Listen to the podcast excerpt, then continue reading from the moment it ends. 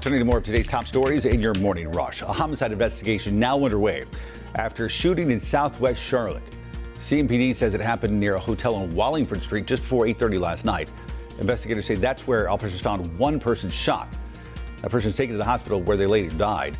No word on any suspects or what led up to that shooting. This morning, CMS families can start applying for free or reduced lunch. The district says only one application needs to be submitted per family. School officials say meals benefits also allow students to get discounts on things like college applications and AP exams. Applications now available online. Good morning. I'm Tradisha Woodard.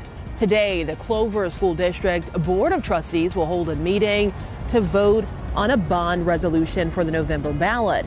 Now, some board members expressed interest in constructing a new high school with the capacity to hold 2,100 students. The board also will consider whether a stadium for the proposed school would be included in the primary ballot. The meeting will be held tonight at 6 p.m., and they're encouraging members of the community to come out and share their views.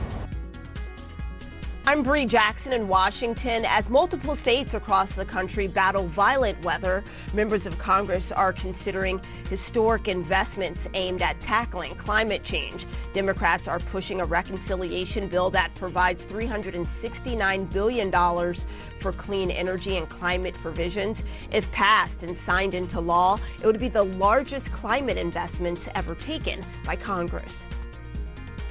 President Joe Biden reported feeling well after testing positive for COVID 19 again. The president's physician said Mr. Biden is under daily monitoring and continues to show no symptoms. He has a small percentage of patients treated with Paxlovid who experience rebound COVID. While says president will continue his strict isolation measures.